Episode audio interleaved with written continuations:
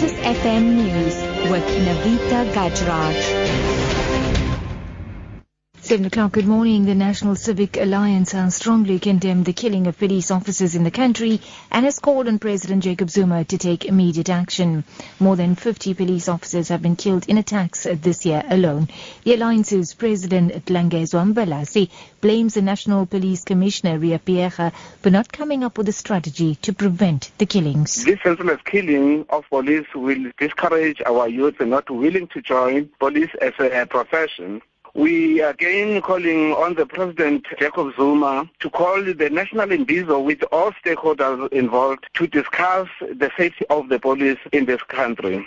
We again calling on the justice system to impose heavy sentences. We urge the community to work with police to ensure law and order in this country.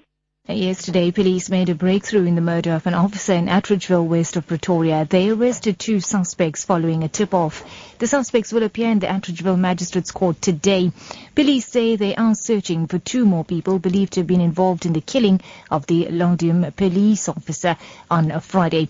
In a separate incident, criminals opened fire on police officers, killing one and wounding the other in Hillbrow, Johannesburg.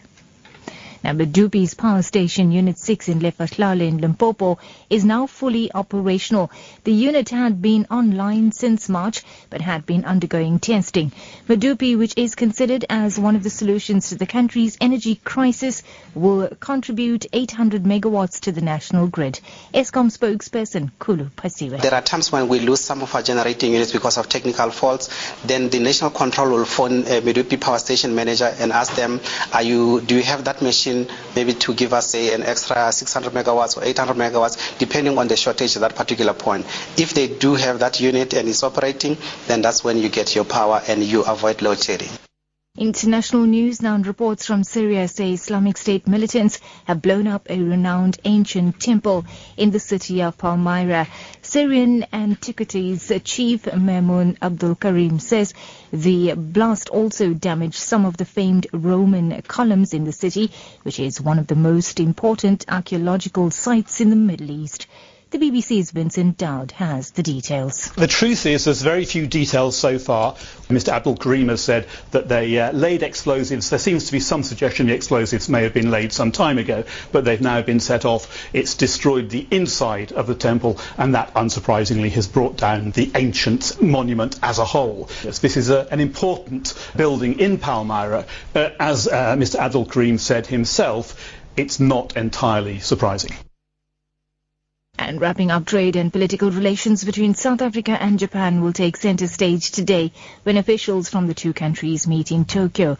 Deputy President Cyril Ramaphosa is leading a delegation of ministers and business people. They are on an official visit to the world's largest or rather third largest economy. The aim of the visit is to enhance existing trade and political relations between the two countries. Since the establishment of diplomatic ties between the two countries in 1992, South Africa has seen an increase in Japanese investments.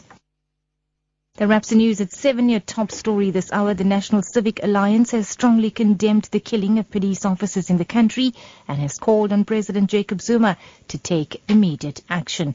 For Lotus FM News, I'm Navita Gajraj. I'll be back with headlines at 7.30.